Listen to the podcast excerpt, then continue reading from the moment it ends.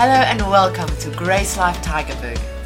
We are a gospel centered church family focused on reaching the unreached and making disciples.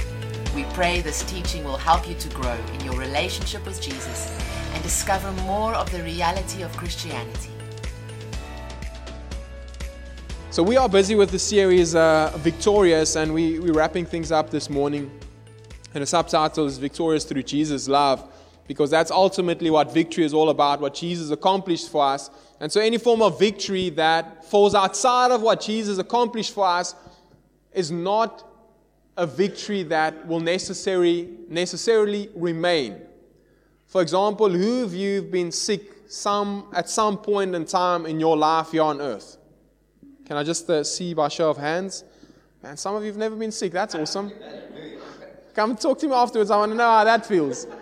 Um, no, that's awesome. Like uh, that's a great like expectancy to have and to to even bold towards to, towards that because being sick shouldn't be just a normal thing for us. It shouldn't just be oh I like yeah I just get sick every year at this specific time and it's okay. No, it should never become okay for us to be sick because sickness is oppression from the devil. Okay, but ultimately, some of us have gone through, through times of, of sickness and experiencing sickness. So that means that what Jesus accomplished for us isn't directly linked to healing or wholeness in that regard. Because it comes and it goes and it changes for us all as we put up our hands right now. But one thing that does not change is the fact that Jesus died for your sins and that you've got right standing with God 24 7, regardless of how bad a week you had, regardless of how many times you lost your temper, how many swearing words you said while watching rugby, and uh, told the ref to go do this and that, and the next thing. God doesn't hold our sin against us.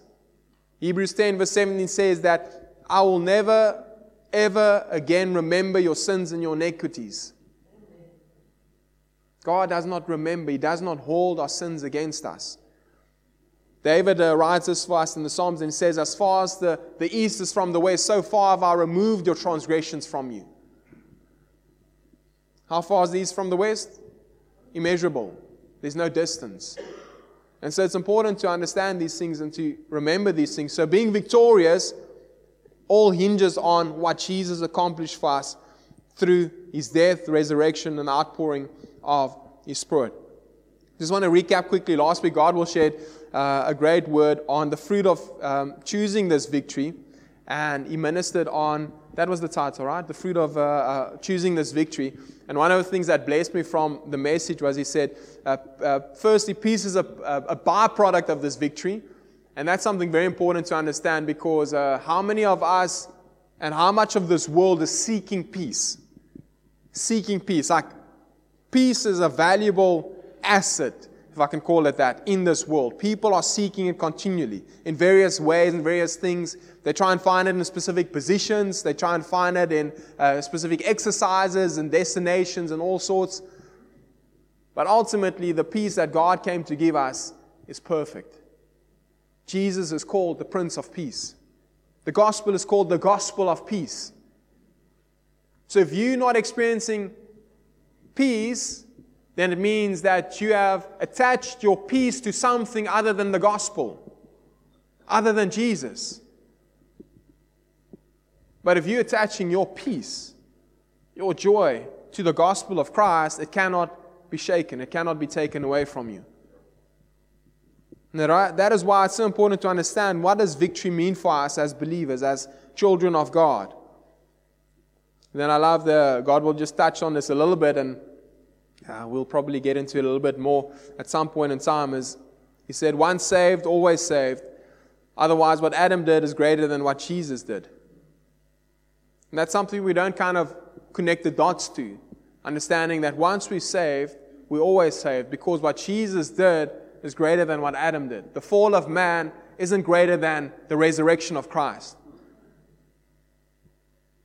Some of you don't believe it, and uh, that's why you will not experience the victory that comes with believing that. Because that's ultimately where victory lies, is in whether you believe what the word says or don't believe what the word says.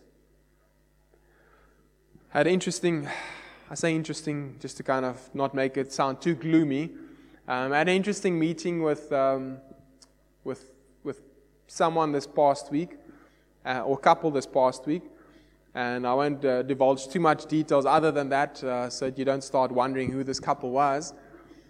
Um, and it's amazing how much Bible they know. But you know what's more amazing? How little they're experiencing what the Bible talks about.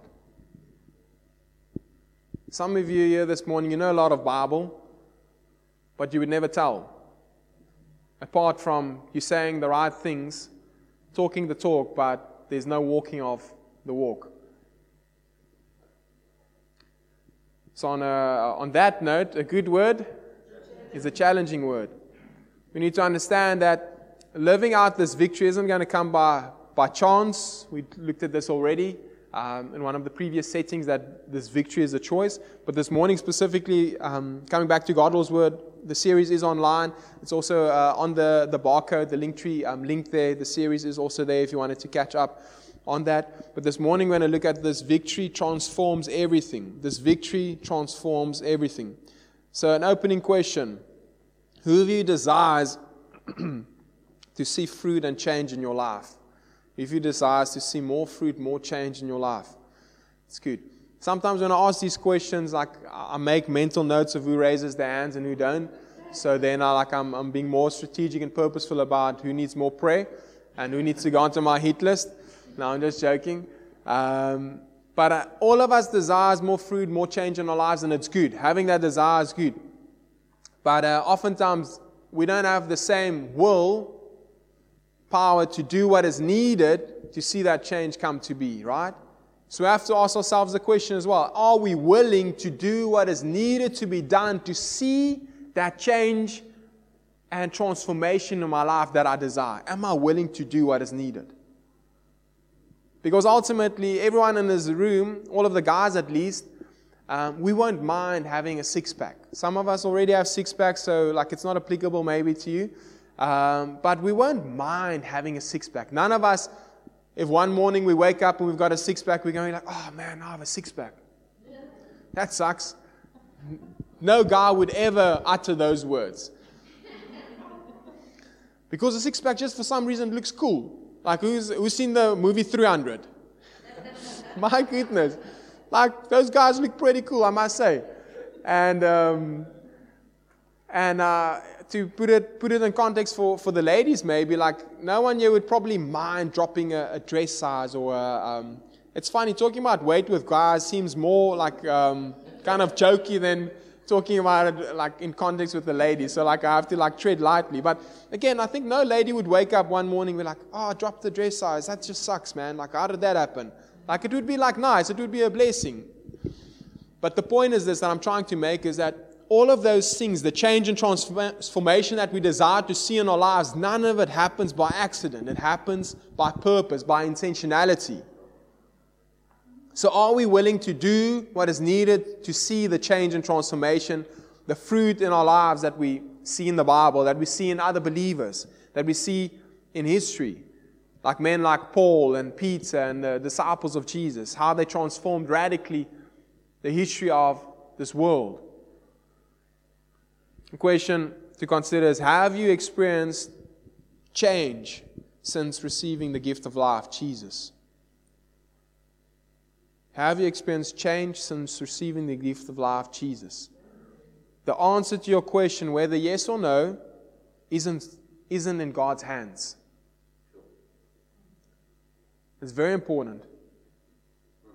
The change you want to see, the fruit that you want to see in your life, the desire to see that change, if you have or if you have not seen radical change in your life since receiving the gift of Jesus, has got nothing to do with whether God wants that or doesn't want that.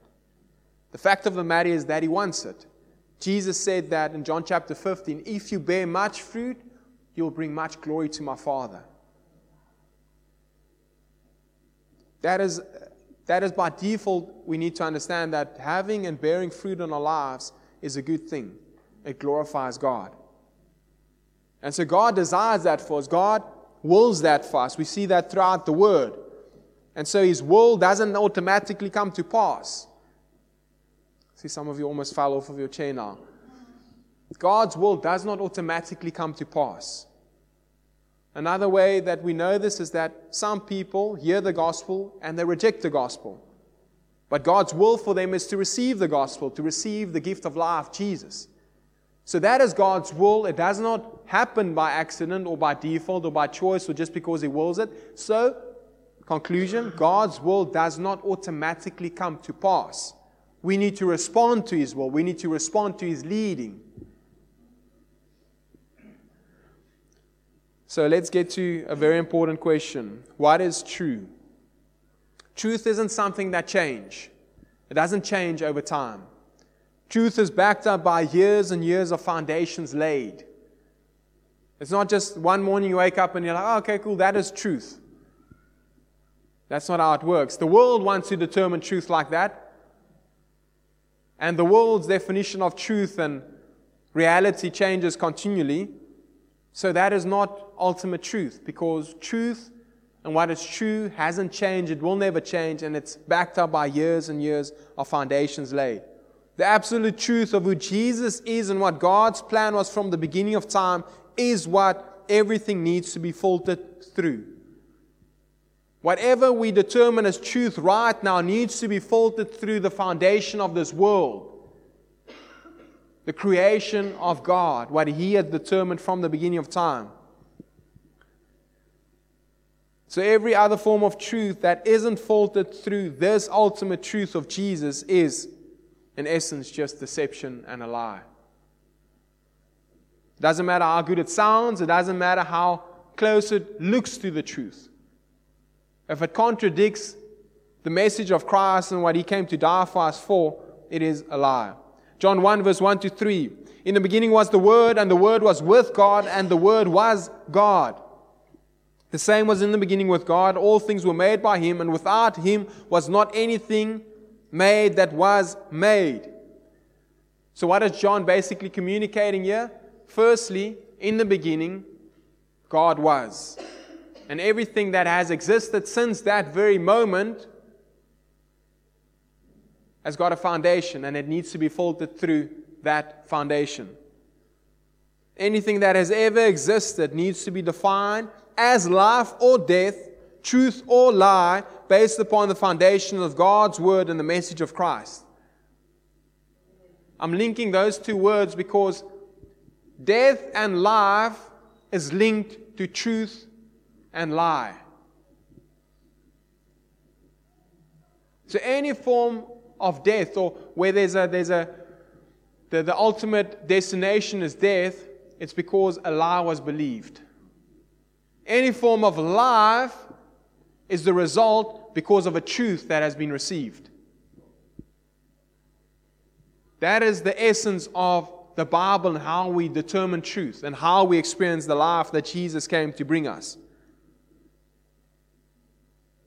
If we don't base our lives and define truth based on this very important factor death or life, truth or lies, will never truly experience the change that comes with receiving the greatest gift of all time, Jesus. 2 Corinthians 5 17 and 21 says, Therefore, if any man be in Christ, he is a new creature. All things are passed away. Behold, all things are become new or have become new. Verse 21 For he has made him to be sin for us who knew no sin, so that we might be made the righteousness of God in him. I love these verses. I love uh, 2 Corinthians chapter 5. It's, it's amazing, it's powerful. And there's so much we can draw from verse 17, verse 21, but we're not going to get into everything that, that God wants to uh, draw from this. But please uh, allow the Holy Spirit to take you down a rabbit trail for a moment, make a note or so. And throughout the, the Word, there's only so much that I can get into in a specific time frame, and that's sometimes why we've got series. But even within the series, there's a specific message that we want to focus on, a specific point that we want to maybe elaborate on. But there's many other things that God maybe wants to reveal to you personally. And He wants to reveal things to you personally, specifically. And so make notes of those things. Don't kind of lose the whole message because you're going down that rabbit trail. Make a note of those things and allow God to minister to you. Go back to those things in your personal devotion and stay on track also where the Holy Spirit is leading us as a family together because there's obviously something He wants to do uh, through us as a family together as well. So the truth is that what happened to you when you received Christ is radical. We were one kind of creation or creature, and then through receiving the gift of Christ, we become a completely new. It's not a fixer upper kind of thing. It's not a, you were a pot, you were broken, you fell on the floor or on the ground, and then God picked you up, all of the pieces, and He glued you back together, and you can see all of these cracks. And yes, ultimately, in some way or form, uh, soulishly and physically, you might still have cracks. Things that you're working through, things that you need to receive healing for and, and process and, and uh, receive restoration in, and that is fine. But spiritually speaking, which is what this context is all about, spiritually speaking, is you were dead. You had no life in you. And you received the new nature, alive with God, righteous and holy. New creature. All things have passed away. That old sinful nature has passed away. Now, why do you still sin? You might ask is because your mind is not renewed and you're acting contrary to your new nature. Why are you acting contrary to your new nature? Because you haven't come to know your new nature. You haven't come to know your Heavenly Father. Because as you come to know your Heavenly Father, the saying will become true. As Father, like Father, like Son, or the apple doesn't fall far from the tree. Christianity is not about doing, Christianity is about believing. Believing that God is good, that what God says about you is more true than what you've ever believed about yourself. That comes with time, that comes with purpose and intentionality again. We need to understand that the miracle of salvation is the greatest miracle of all time. But that doesn't excite us because it's not necessarily seen tangible. Right? The spirit within cannot always be seen can actually not, in any fact, be seen. We cannot determine when you look at someone. Sometimes you can, like, see, okay, cool, that person is saved. But sometimes you can't. Because the spirit within is not always tangibly seen or uh, experienced in a, in a, in a sense. And so it's not as extravagant, it's not as glamorous as the parting of the Red Sea, for example, or the raising of the dead, or the, the, the, the, the, the um, opening of blind eyes. All of those things are more exciting, right? Don't put up your hand, it's not more exciting. It's just carnal. Say carnal with me. Carnal, it means flesh, it means of the senses, it's emotional. And that doesn't mean those things are wrong because Jesus did them. God was part of those things. But what God has always been concerned about from the beginning of time is your heart, your spirit, being one with you. And that's what Jesus came to make a reality. And that is what the Bible's message is. And so that is what we need to place such a high value and appreciation on that none of the other things sway us or, or, or carry more value in our lives. The seeing of those things or the, the wanting to see and experience those things. Because salvation is the greatest miracle of all time. And we need to, to experience this and we need to unlock our minds to what does this mean? Because if this was God's plan from the beginning of time, which it is, if this is the greatest miracle of all time, salvation should look radically different for us our lives should look radically different to before we receive Christ and after receiving Christ. Thank you, Ailey. Can I get two or three more amens? So, again, if you don't believe it, you will sit in your blessed assurance your whole life until the reappearing of Christ, and your life will look very sad, very superficial, and very similar to before you receive Christ and after you receive Christ. What would probably change is you might go through the seasons of life of marriage, having kids, having grandchildren, being able to buy a house, having a few cars, having more wrinkles, and that's about it. And guess what? The unbeliever also goes through those seasons of life. So we should look different to the unbelievers in this world, right? Because what Jesus did in the miracle of salvation is not just the, oh, by the way, I'm a believer, I'm a Christian now, and whoop de doo. John 8 32. For if you embrace the truth, it will release freedom into your lives. King James says, And you shall know the truth, and the truth shall make you free. It's only the truth that we know, the truth that we come to embrace, the truth that we are fully persuaded by, believing without a doubt, and fully convinced of that is able to set us free. It's not just a so by the way truth. It's not just a let's write a, a test or an exam and see how well we do, whether we get our 80%, the A kind of student kind of truth. It's not just that. It's so much more than an intellectual knowledge. But it starts with an intellectual knowledge, right? Uh, for, for, for, for a truth to, to strike a chord in our hearts and to become a foundation of our lives, it needs to start with an intellectual thing, right? Hearing something or reading something. So that is the, the, the, passage towards receiving revelation. But it starts somewhere. And so that's why the, the importance of the word and being rooted and grounded in the word is vitally important. Because it's through that that we become persuaded by the truth of who Christ is, the truth of Jesus, His light, His message. We need to understand that growing in this truth and, and coming to know this truth is not just a once off decision. It's not just a once off decision of obedience, but it's a, it's a life of obedience.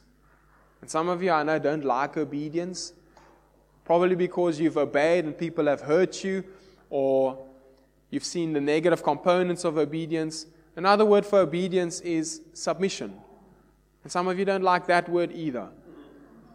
And if you don't like the words of obedience, of submission, don't chuck out the baby with the bathwater. Because I'm pretty sure all of us use money, right? But who of you know that there's fraudulent money in this world? So why, why don't you just stop using money if there's fraudulent money in this world? Because just because there's fraud doesn't mean I need to chuck out the rest of the system. And so why are we so, so harsh towards the Bible and invitations of the Bible of obedience, of submission, just because we've had bad experiences. Let's not fall for the cunning devices of the devil. Because the greatest thing that he would probably want you to do is to disobey. Because what is disobedience rooted in? Unbelief. Unbelief that God is good, that his invitations are good, that his ways are perfect. And that we, when we come into agreement with that, believing, obeying, it produces fruitfulness in our lives. I've experienced this. I'm continuing to experience this. Even within my marriage, there's a mutual submission, and it's a blessing. It's not a curse, it's not a burden. So, the truths of Jesus, of who He is, and what He came to accomplish for us, is truths that we need to continually investigate and, and work through and process. Revelations 12 11 says, And they conquered him completely through the blood of the Lamb and the powerful word of his testimony. They triumphed because they did not love and cling to their own lives even when faced with death. That's not encouraging. Let's, I don't know the, the, this verse got in here because um, we're just supposed to talk about the, the nice things, right, in church. The nice things, the, the flowery things, the. If you actually, like, just stop and pause, consider this for a moment. If you actually go and read the Bible, the New Testament letters specifically, Paul, for example, writing two thirds of the New Testament, he was in prison more than anything else. Okay? So if we just consider that quickly for a moment. How did the, the, the, Christian church and the message of the, the Christian church become a message of comfort? How did it get there? It was never supposed to go there. And so this verse, they conquered him completely through the blood of the Lamb. Firstly, our victory is in Christ and what Christ accomplished for us. But also the triumph that we get to experience is by not clinging to our own lives and loving our own lives. Amen or oh me?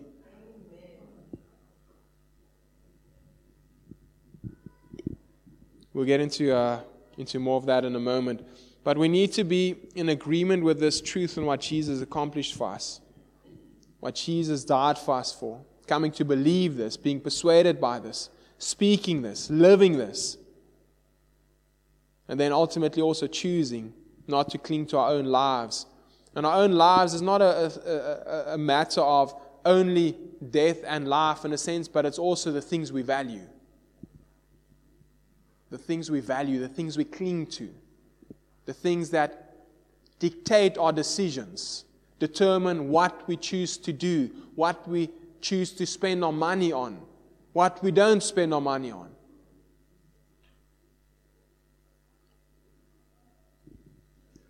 Question Are you willing to embrace this victory in its full? The victory of Christ's death, what he accomplished for us. Are you willing to embrace this victory in its full. If we aren't willing, or if we aren't open for change, we'll never experience it. So it doesn't matter if you say, I want to experience this victory in its full, but you can't come to terms and openness to accept change. Because change is part of the process. Without change, there's no maturity, there's no maturing, there's no moving forward. If we aren't willing to give up some things, we'll never truly and fully walk in this victory. If we aren't willing to give up some things, and I, I know it's counter the Christian culture and the Christian message because I thought Jesus came to give, uh, give me all things all things unto life and godliness. He came to bless me with all, all spiritual blessings so that I can have a nice life here on earth. If we aren't willing to give up some things, we'll never truly and fully walk in this victory. Now, what I'm not saying, because some of you are thinking this, what I'm not saying is that you're a bad person and you're going to go to hell. It's not what I'm saying. But the victory that Jesus purchased and accomplished for us will only truly be experienced to the degree that you are willing to surrender your life as a living sacrifice. And none of us like the word sacrifice, apart from the braais we might have later. This is super important for us because this life of victory and the, the radical transformation that we'll look at in a, in a few moments um, is what God desires for us. Not just superficial Christianity where our lives look pretty much the same as the unbelievers around us. God had a perfect plan. He accomplished it, He fulfilled it. And so, God, in His infinite wisdom, love, and foresight, had a plan, and He accomplished it. And us receiving Jesus, the gift of life, is that very plan. Surely, before that plan and receiving that, and after should look worlds apart. Right? Or am I like on a, am, I living in a different world? Like, am I on a different planet? So we have to ask ourselves this question How much has my life changed since receiving Christ? And am I willing to do what is needed to see that change and see more change come to pass in my life, more transformation, so that it's actually a life that represents true victory true freedom, and a life laid down. Hebrews 4, verse 8 to 11. Now, if Joshua had succeeded in giving them this rest, God would not have spoken about another day of rest still to come. So there's a special rest still waiting for the people of God. For all who have entered into God's rest have rested from their labors, just as God did after creating the world. So let us do our best to enter that rest. But if we disobey God, as the people of Israel did, we will fall. We will not succeed. We will experience defeat in a sense. So, what is this obedience talking about? It's not talking about the obeying of the Ten Commandments, it's talking about faith. Because without faith, it is impossible to please God. Because faith, in its essence, will always lead to obedience. That's why James says faith without works is dead. Because faith will lead to obedience, will lead to action. What you believe determines everything that you do. For example, all of you believe that tonight at 9 o'clock the Springboks are playing Tonga. You believe that. How do I know that? Because tonight at 9 o'clock you'll switch your TV on, probably before 9, and be expectant for that game to start. So, your actions are in alignment with your belief. So, whatever you believe determines the life you are living. And so the blessing here that we find in Hebrews chapter 4, and the, the, the, the letter of Hebrews is, is an awesome letter. You need a lot of study to properly dissect and interpret and understand this letter. And maybe one day we'll uh, work through the whole letter, and that will probably be a whole year of uh, uh, teaching. But one of the things that we need to understand is that Jesus accomplished a rest for us. And we get to experience that rest. And that rest is a form of victory. But with that victory, it's not just a once off decision. Yes, once off, we're in perfect rest by receiving the Spirit of God. But experiencing that perfect rest comes by making daily decisions of obedience.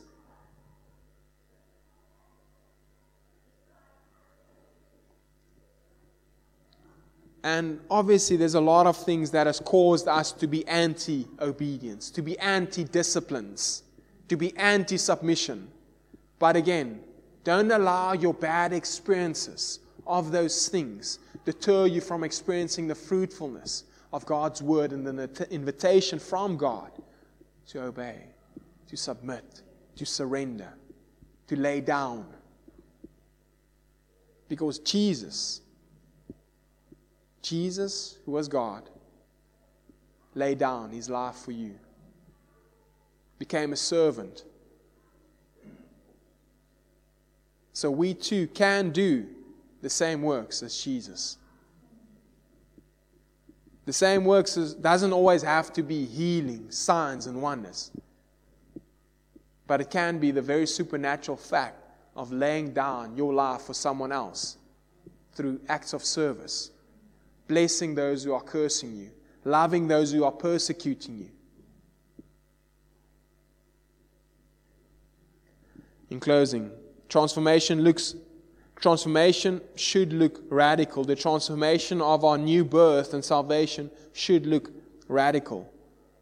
A life that has tasted and seen Jesus looks radically different.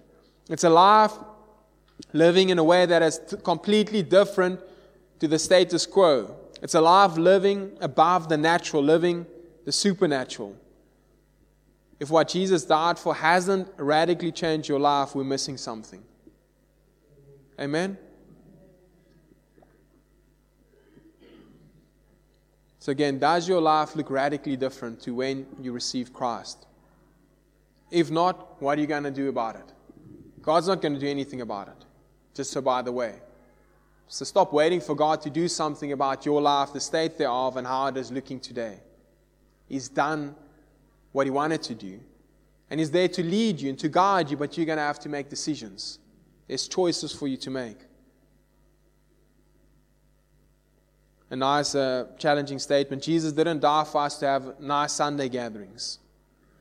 He didn't die so that we can talk about Him and sound spiritual and holy.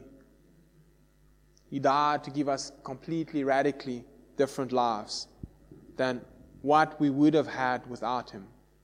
So consider that. Is the life you're living now a life you could have very much lived without receiving Jesus into your life? Is the life you're living right now a life that you could have very much lived without receiving Jesus into your life? Is the state of your life and how it is going currently, the decisions you're making, where you find yourself, is it a life that you could have had without ever receiving Jesus Christ? But there's more for us all. There's more, and we need to press into that more. Just want to close with a few examples for us, just quickly. Acts chapter 9. And Saul, yet breathing out threatenings and slaughter against the disciples of the Lord, went unto the high priest and desired of him letters to Damascus, to the synagogues, synagogues that if he found any of this way, talking about believers, whether they were men or women, he might bring them bound unto Jerusalem. He was breathing out threatenings and slaughter against the disciples of the Lord. This was Saul, which was, if you didn't, didn't know the, the story, which later on became Paul as he encountered Jesus. So here we find a man that one moment is persecuting the church of God, slaughtering them, imprisoning them, and then something happens. He meets Jesus. And he meets Jesus in such a way that he life, his life becomes a life of going to church on Sundays, having good Bible studies, and giving to the poor and kind of being a nice guy all around. No, no, no, no. Saul becomes Paul, radically transformed life, so much so that eventually dies a martyr of the gospel. Peter denies knowing Jesus three times, and later on dies a martyr of the gospel. The list goes on. Every one of the disciples of Jesus died as martyrs of preaching the gospel, except for John. So something happened. And it was radical. So the question is this Is the lives that we're living today radically different to the lives we had before receiving Christ? And if not, what are we going to do to bring about that change? What are we going to do to respond to this, this message and press into this so that it becomes the radical lives that Jesus came to die for?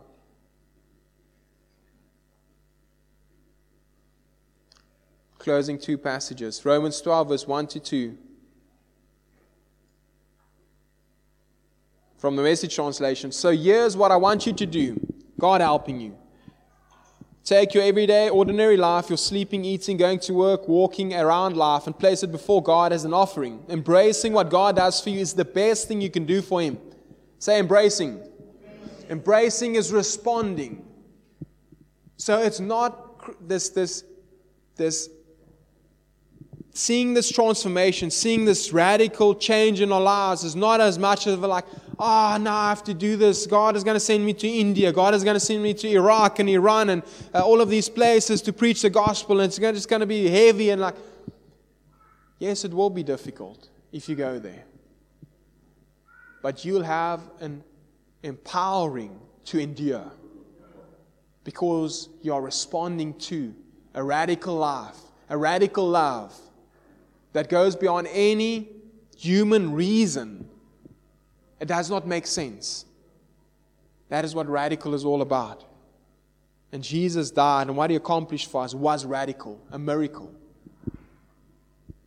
And so we need to desire this.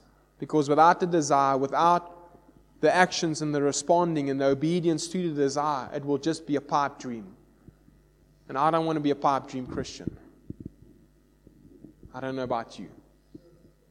So, because I don't want to be a pipe dream Christian, I'm going to let you know from the, from the beginning, if you're kind of sussing us out still a bit, which most of you aren't, um, I'm going to challenge you continually. because I'm being challenged. And so it's going to come through in the messages and how we're communicating. And this is our ministry and what we build upon to go into the world, make the dream of God a reality, for the world to be saved and to come to knowledge of the truth. Embracing what God does is the best you can do for Him. Don't become so well adjusted to your culture that you fit into it without even thinking. Again, don't be the kind of believer whose life doesn't look radically different to when you receive Christ and since you've received Christ. Because that does no good to the unbelieving world around you. Instead, fix your attention on God. You'll be changed from the inside out. Readily recognize what He wants you to do and quickly respond to it. Unlike the culture around you, always dragging you down to its level of immaturity, God brings the best out of you, develops well formed maturity in you. Why? as you readily recognize what He wants from you and quick, quickly respond to it. Why can we recognize and respond to it? Because we believe that He's good. And what He has for us is only good. If you don't believe that He's good, if you don't believe that He is a good Father, and that His will for your life is perfect, holy, and abundant fruitfulness, you will not readily recognize what He wants from you, and you will not respond to it. And that's where much of the Christian church is, because they do not know their loving Father, and so they're not going to trust Him to do what He's leading them to do. Ephesians, in closing, gives us a very good idea of how to bring about this kind of transformation, additional to Romans chapter 12, verse 1 and 2.